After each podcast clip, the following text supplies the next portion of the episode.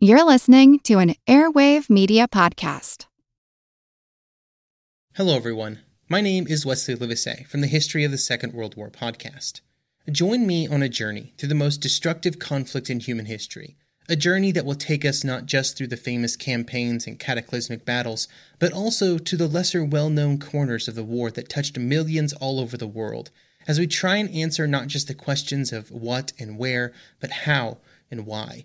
You can find History of the Second World War on all major podcast platforms or at historyofthesecondworldwar.com.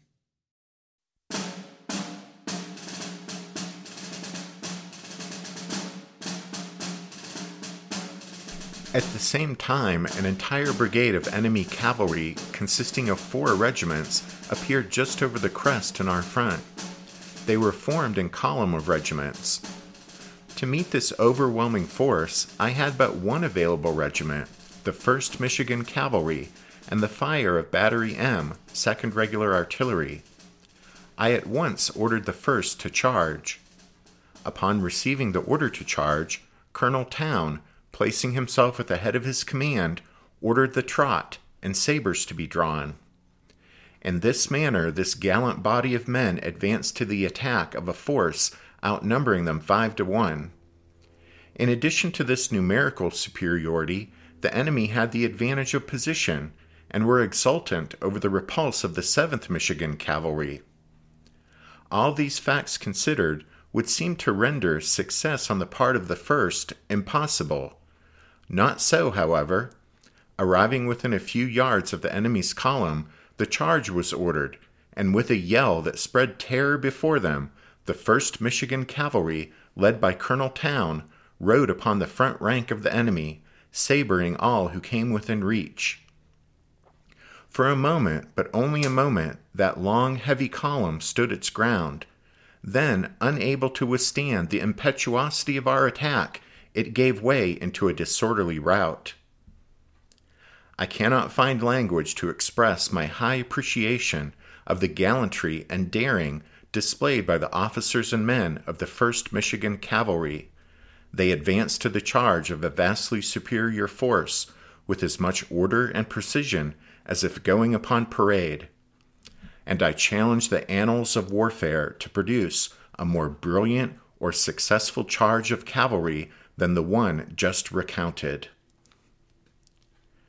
Brigadier General George Armstrong Custer, Commanding Officer, 2nd Brigade, 3rd Cavalry Division, Army of the Potomac Cavalry Corps.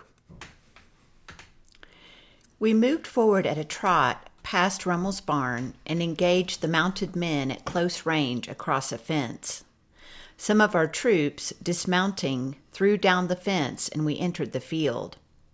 A short hand to hand fight ensued, but the enemy speedily broke and fled. Whilst pursuing them, I observed another body of the enemy approaching rapidly from the right to strike us in the flank and rear. I bore off in company with a portion of our men to meet and check this force. We soon found ourselves overpowered and fell back, closely pressed on two lines which converged at the barn. I was by General Stuart's side as we approached the barn.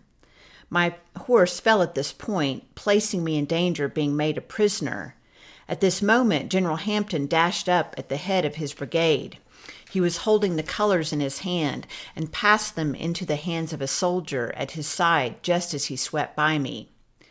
The charge of his brigade, as far as I could judge, was successful in driving the enemy back from that part of the field. Our brigade reformed on the edge of the woods in which it stood before the charge was made, and this position was held until we were quietly withdrawn at night. We were so near to the barn that I rode back to where my horse had fallen to secure, if possible, the effects strapped on my saddle. Later in the evening, I sent two of my men to the same spot to search for the body of Private B.B. Ashton of my company, who was supposed to have been left for dead on the field. Lieutenant G. W. Beale, 9th Virginia Cavalry, Chambliss's Brigade, Army of Northern Virginia Cavalry Division.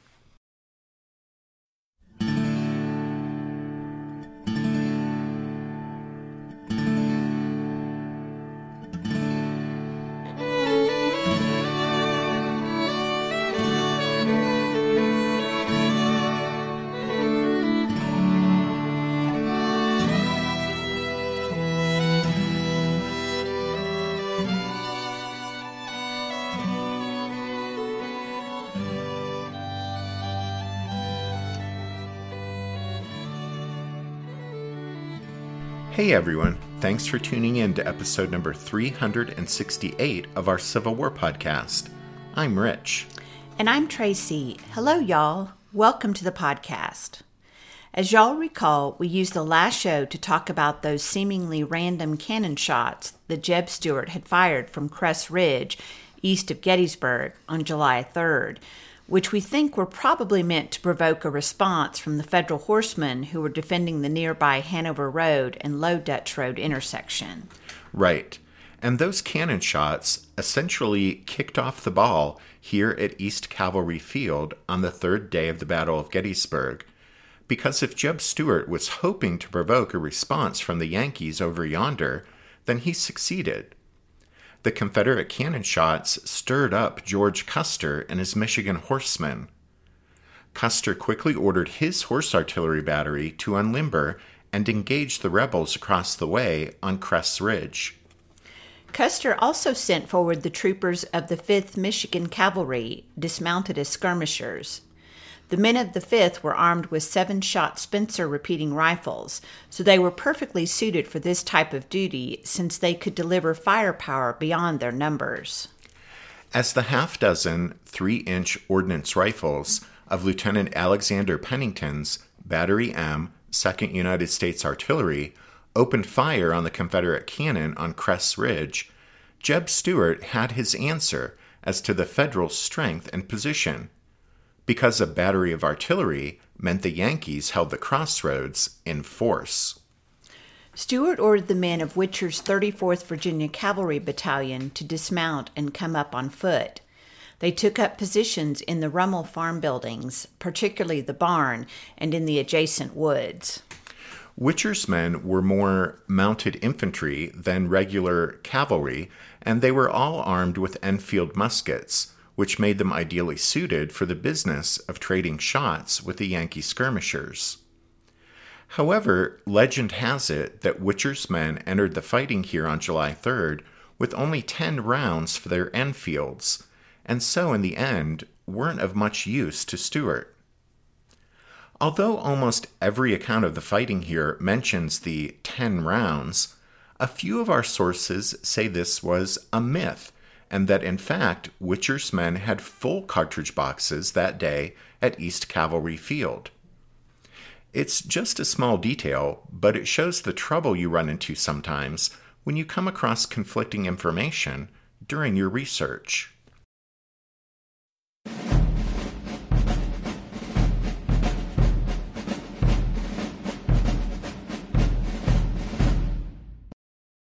Since we keep talking about the intersection of the Hanover Road and Low Dutch Road, you're probably wondering hey, what's the big deal about that crossroads?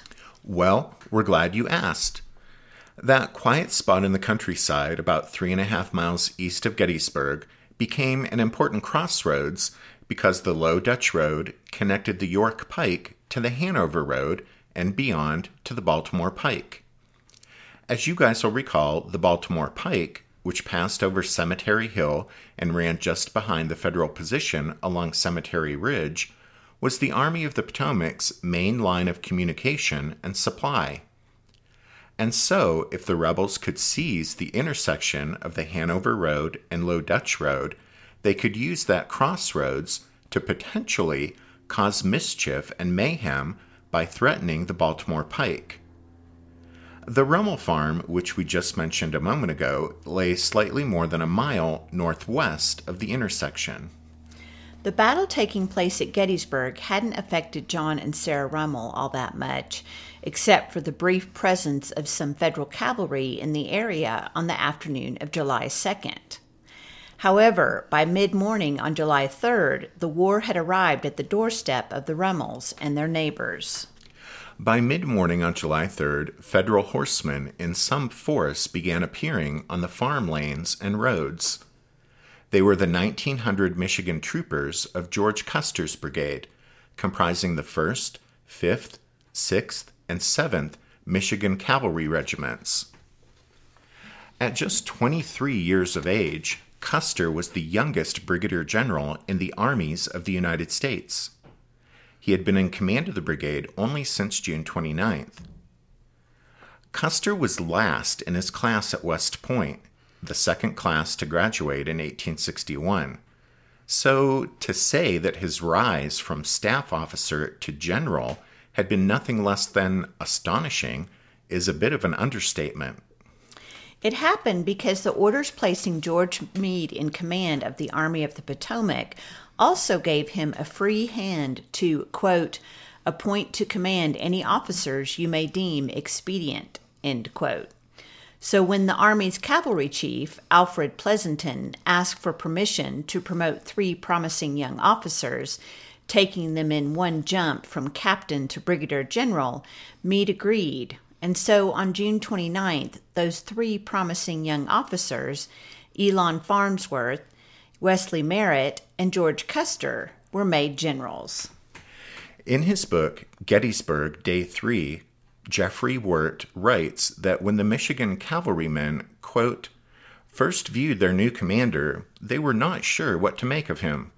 He wore a uniform of black velvet trimmed with gold lace a wide collared blue navy shirt with silver stars sewn at the points of the collar, a wide brimmed black felt hat, and boots with gilt spurs.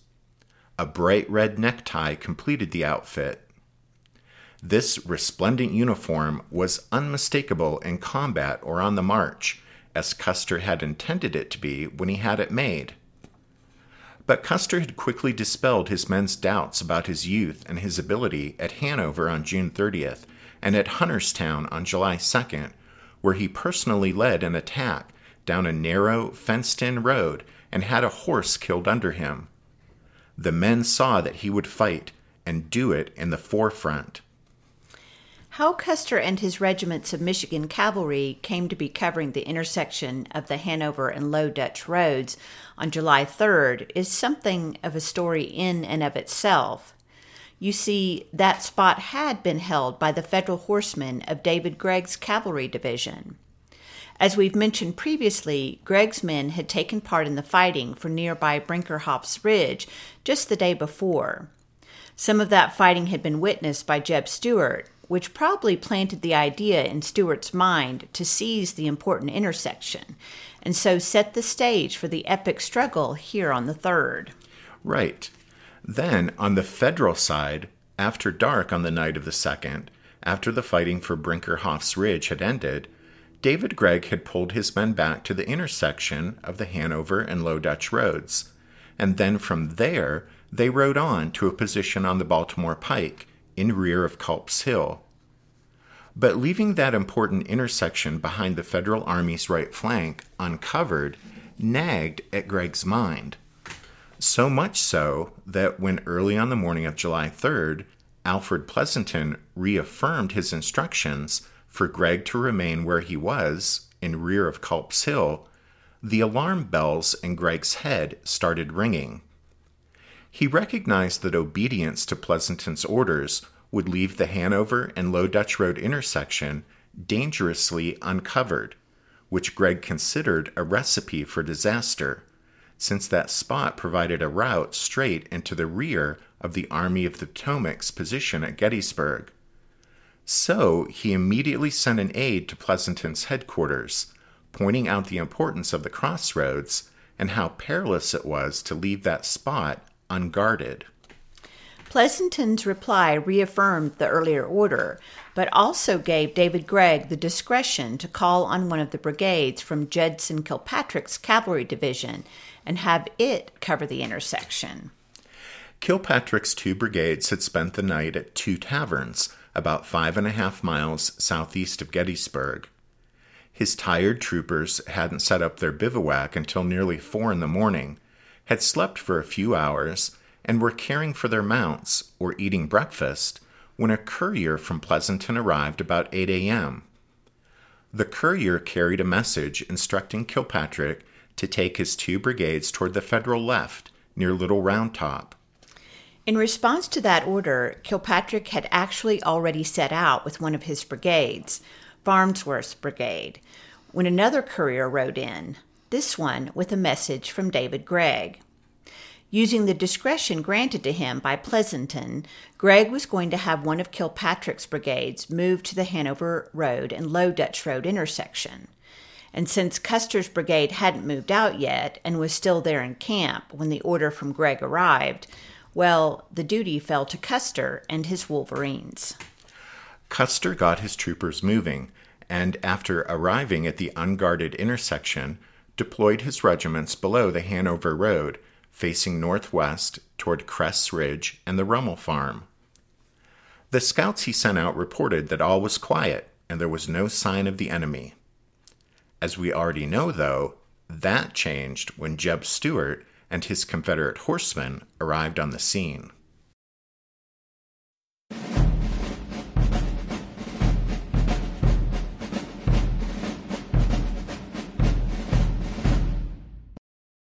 George Custer and his Wolverines almost missed the battle at East Cavalry Field. That's because David Gregg received an order from Pleasonton directing him to relieve Custer's brigade at the Hanover and Low Dutch Roads intersection and send him, that is Custer, to rejoin Kilpatrick on the Army's left flank. About the same time that Gregg received that order from Pleasonton, he also received a message from 11th Corps Commander Otis Howard informing him that the Federals on Cemetery Hill had spotted a large force of rebel horsemen on the move. Howard's message said that, quote, large columns of the enemy's cavalry were moving toward the right of our line. Gregg kept his cousin Colonel J. Irvin Gregg's brigade along the Baltimore Pike as support for the main Federal line, but directed Colonel John McIntosh to take his brigade and to relieve Custer. McIntosh's troopers started out shortly before noon, followed by David Gregg. When McIntosh arrived at the Hanover Road and Low Dutch Road intersection around 1 p.m., he met with Custer, who filled him in on what was going on there.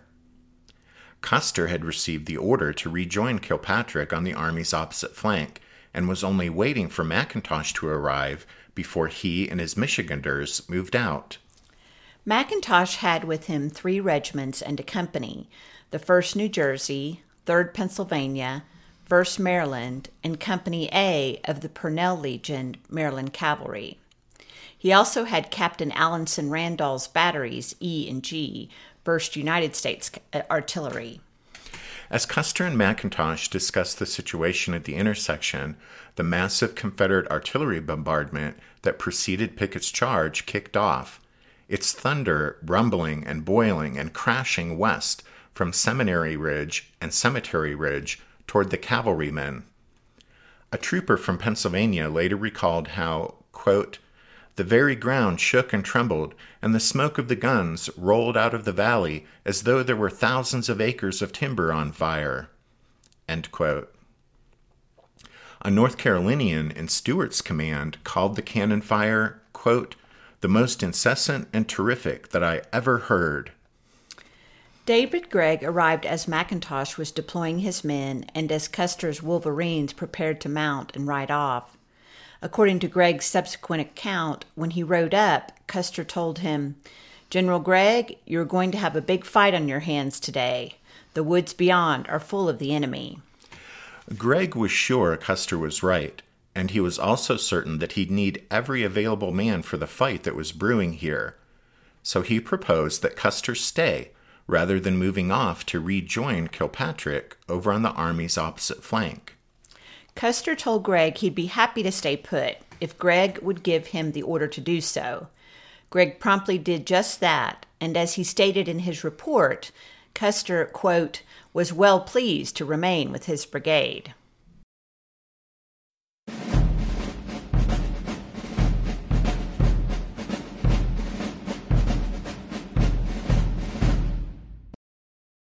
To meet the threat posed by the Confederate cavalry's presence over across the way, David Gregg set about raising the stakes by reinforcing Custer's skirmish line and challenging the rebels to an artillery duel. By that time, Jeb Stuart had brought up nine cannon and positioned them on Cress Ridge. On the Federal side, four of Randol's guns joined Pennington's in trading shots with the Confederate cannon. From the start, it was an uneven contest, as Randol's and Pennington's well handled pieces threw shot and shell at Cress Ridge. Captain Randall would later declare, quote, As a rule, their horse artillery was so badly handled in battle, we artillery officers paid but little attention to it. End quote.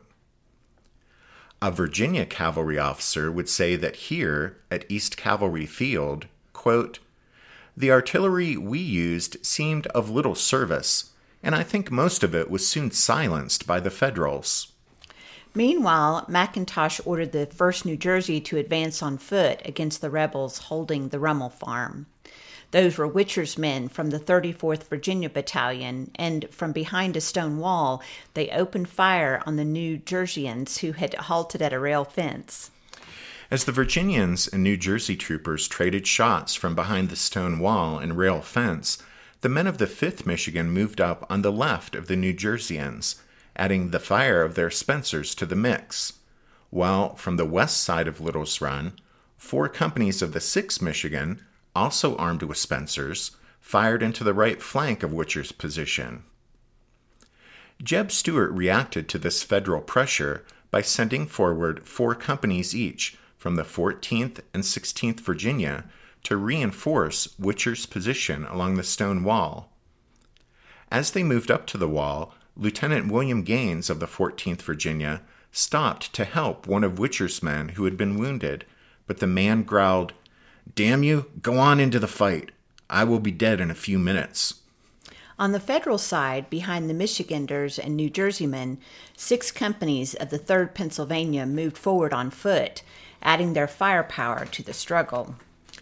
Both David Gregg and Jeb Stuart had now added more men to the lively fight that had developed here at the Rummel Farm and along Little's Run. But with the dismounted troopers of both sides fighting with equal tenacity, neither side could gain an advantage.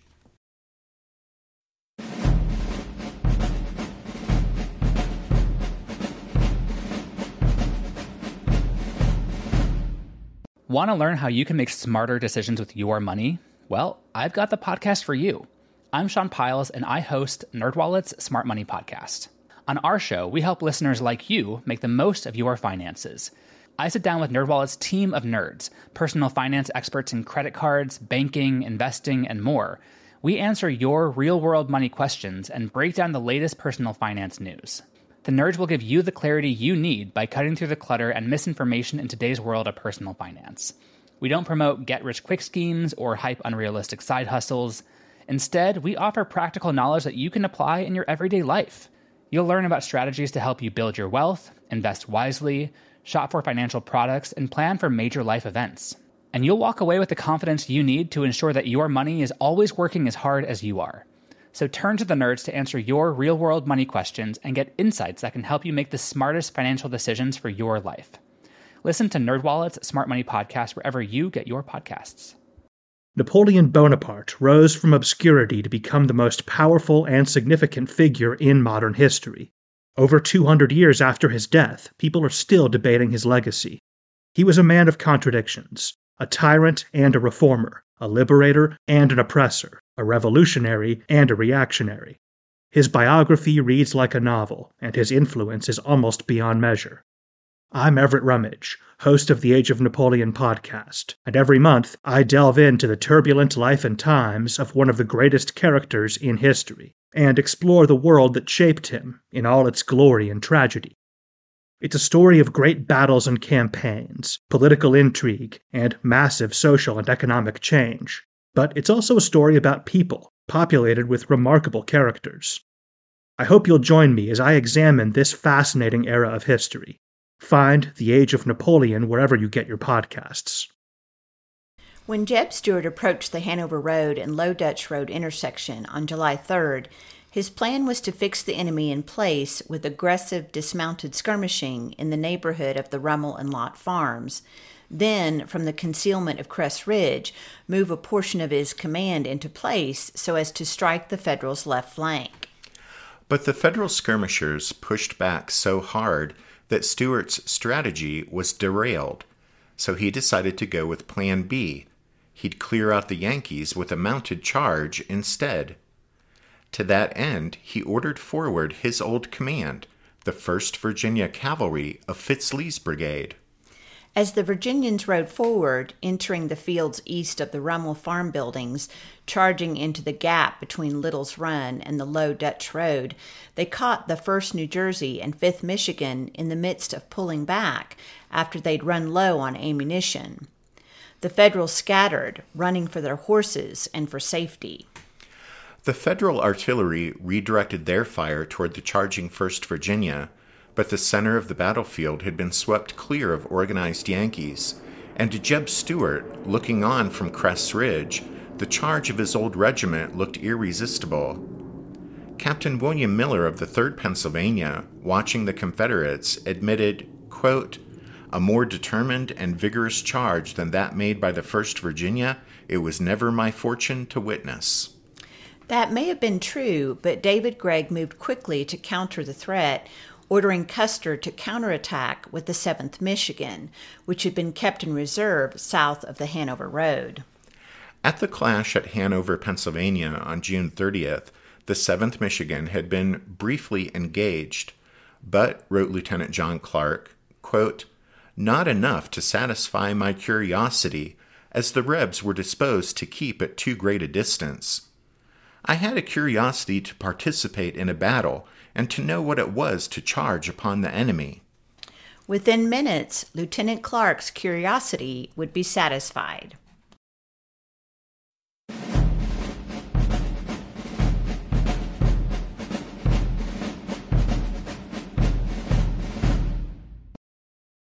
As the 7th Michigan moved forward, suddenly George Custer appeared at the head of the regiment. Custer was nothing if not ambitious, and he viewed leading men in battle as a great opportunity for fame.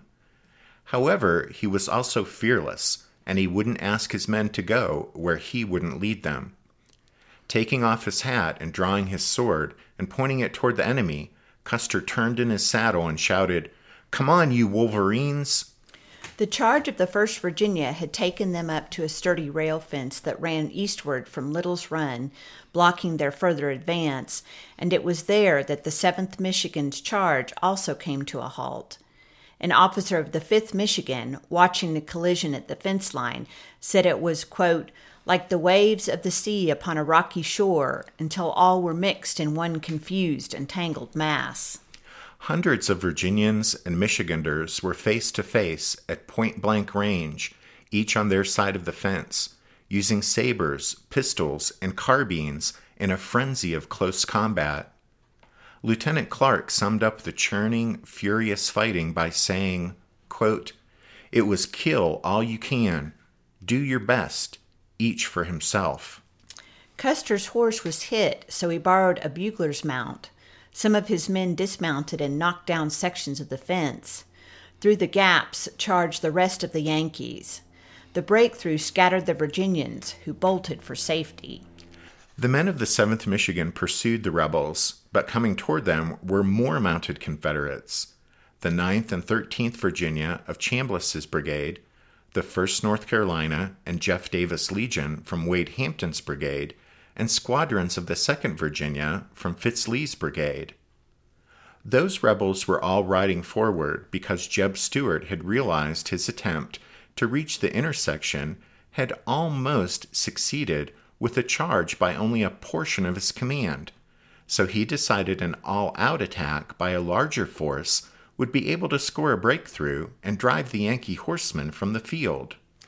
This next phase of the fighting, starting with the sweeping, thunderous charge by these Confederate horsemen, would be the climax of the battle here at East Cavalry Field on July 3rd. Captain Miller of the 3rd Pennsylvania would say, quote, A grander spectacle than their advance has rarely been beheld. They marched with well aligned fronts and steady reins. Their polished saber blades dazzled in the sun. All eyes turned upon them.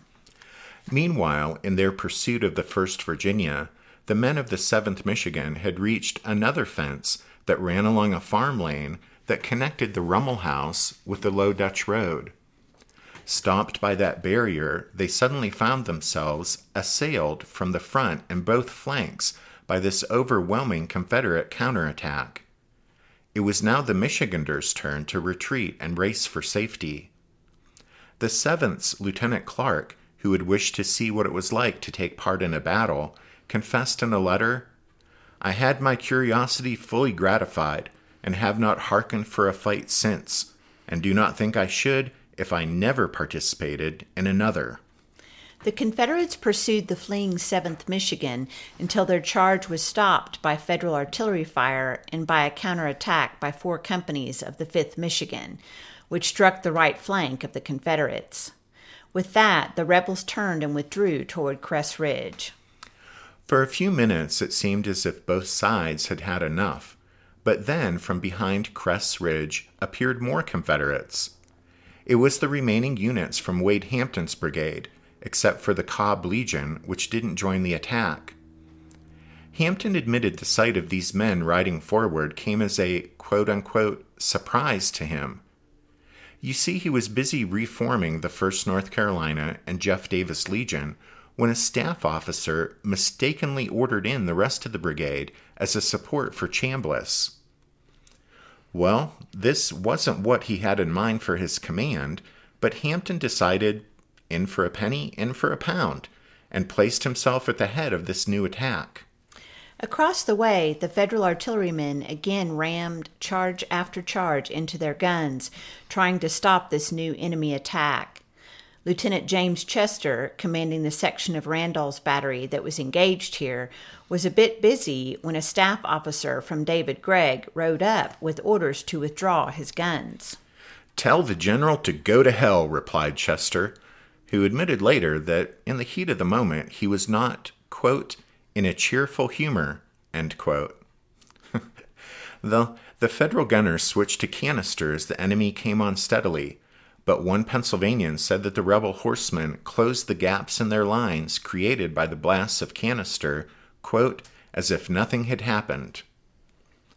Chester claimed that the enemy got so near his guns, quote, that I could hear their commands and see the buttons on their uniforms. However, coming up from the rear of the Federal batteries, the 1st Michigan was advancing to the attack. That's because when David Gregg saw Hampton's rebel horsemen charging, he knew it was yet another moment of crisis. So he dashed over to the 1st Michigan's commanding officer, Colonel Charles Town, and ordered Town to counter the Confederate thrust. The 35 year old Town was actually suffering dreadfully from the end stages of tuberculosis. Even though he was sick and terribly weak, he had refused to leave his command. Now, here at East Cavalry Field, with a voice that was little more than a raspy whisper, Charles Town ordered his men to draw sabers and advance. George Custer, as he had with the 7th Michigan, would also join the 1st Michigan as they attacked the enemy. Joining Town at the head of the regiment, Custer spurred his horse into a gallop with the rest of them as a bugler sounded the charge. Hampton's oncoming Confederates also weren't slowing down in the least, and when the two sides collided, one witness said the noise was, quote, like the falling of timber. As the opposing forces crashed into each other at the gallop, horses cartwheeled to the ground, hurling their riders into the air. Some men were crushed beneath their dying mounts or trampled in the wild melee. For those men who kept their saddles, it was a fierce, savage struggle. Yelling, shouting, saber ringing against saber, pistols discharged directly into chests and faces. From the Confederate right, a handful of troopers from the 3rd Pennsylvania, along with McIntosh's headquarters group, charged toward the flag of the leading rebel unit. Captain Walter Newhall of McIntosh's staff went directly at the enemy colors. As Newhall reached for the prize, a Confederate shot him in the chin. The bullet exited his cheek. This group of Federals numbered probably fewer than 30 officers and men, and half of them fell here in this desperate struggle around the enemy flag. From Hampton's opposite flank, Captain William Miller's detachment of the 3rd Pennsylvania entered the fighting. Miller's men had been posted as skirmishers in the woods north of the Lott House. However, now, watching this latest round of fierce fighting in the fields to his front, and realizing he had an opportunity to strike the enemy in the flank, Miller couldn't stand to be a spectator any longer and had his men mount up. Miller's orders had been to hold the woods, so he asked his two lieutenants if they would support him if he were court martialed for disobedience. When they said they also thought they should charge the enemy, Miller had the men form ranks. He later said, quote, The men were restive, and before I gave the order, they started to charge. Captain Miller's nearly 100 troopers emerged from the woods and hit the left flank of Hampton's force like a thunderbolt. One of the Pennsylvanians said that as they attacked, it appeared as if the head of the enemy column, quote, seemed to fray at the edges, and the current, like an eddy, seemed to be running back. Hit hard from front and flank, the Confederate attack had been broken the rebels turned and, according to one witness, began, quote, sweeping to the rear, end quote. As his men fell back, Wade Hampton had a close call that nearly cost him his life when he was caught with a fence at his back as Federal horsemen closed in, hacking and slashing, cutting him twice, very badly, across the head. Finally, a sergeant in the 1st North Carolina came to Hampton's rescue, allowing the general to jump his horse across the fence and escape. Michiganders and Pennsylvanians chased the retreating rebels, but stopped their pursuit at the Rummel farm buildings. As Miller, who was wounded in the arm during the fighting, was making his way back, he met McIntosh, who congratulated the captain on his attack. Far from being court martialed as he'd feared, William Miller would be awarded the Medal of Honor for his initiative and personal bravery on July 3rd at the battle at East Cavalry Field.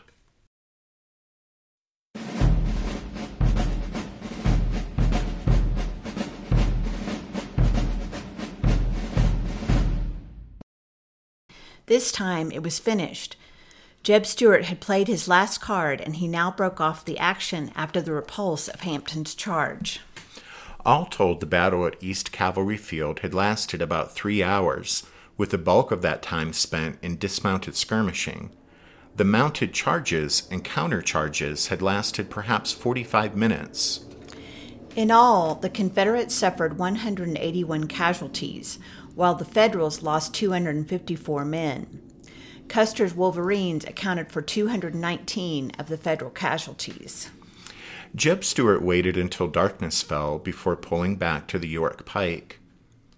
Both sides claimed victory, and while the fighting itself may have ended in a tactical draw, there can be little argument that in the end, big picture, the Federals came out on top. On July 3rd at East Cavalry Field, the efforts of Custer's and McIntosh's brigades thwarted Jeb Stuart's plans and secured for the Federals the important Hanover Road and Low Dutch Road intersection. He may have come out the loser here, but ne- nevertheless, credit goes to Jeb Stuart, considering the fact that, with the exhausted men and failing horses from the three brigades who had, had accompanied him on his ride up into Pennsylvania, he could even mount any sort of serious offensive action at all on July 3rd. However, that being said, Stuart was clearly outgeneraled by David Gregg on July 3rd, with Gregg making sound decisions and employing good tactics to guide the Federal cavalry to victory. Indeed, the performance of the Army of the Potomac's mounted arm had been improving for months, as demonstrated at Brandy Station, at Aldie, Middleburg, and Upperville, and then at Hanover three days earlier. David Gregg summed up his victory at East Cavalry Field by noting, quote, General Stuart had in view the accomplishment of certain purposes. His was to do, ours to prevent. If he could have reached the rear of our army, disastrous consequences might have resulted. And then we'll let the final word go to a trooper of the 7th Michigan who wrote to his brother after the battle that, quote, I was very anxious to have one big fight before the war should end, and that fight I got at Gettysburg. I never want to see another one.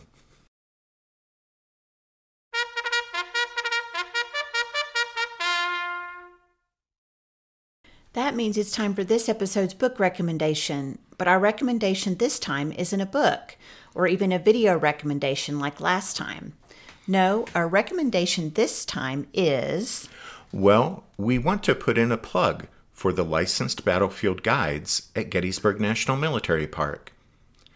We've never toured the battlefield with a licensed guide, but have heard from plenty of folks that it's a great experience and something they're glad they did during their visit to Gettysburg.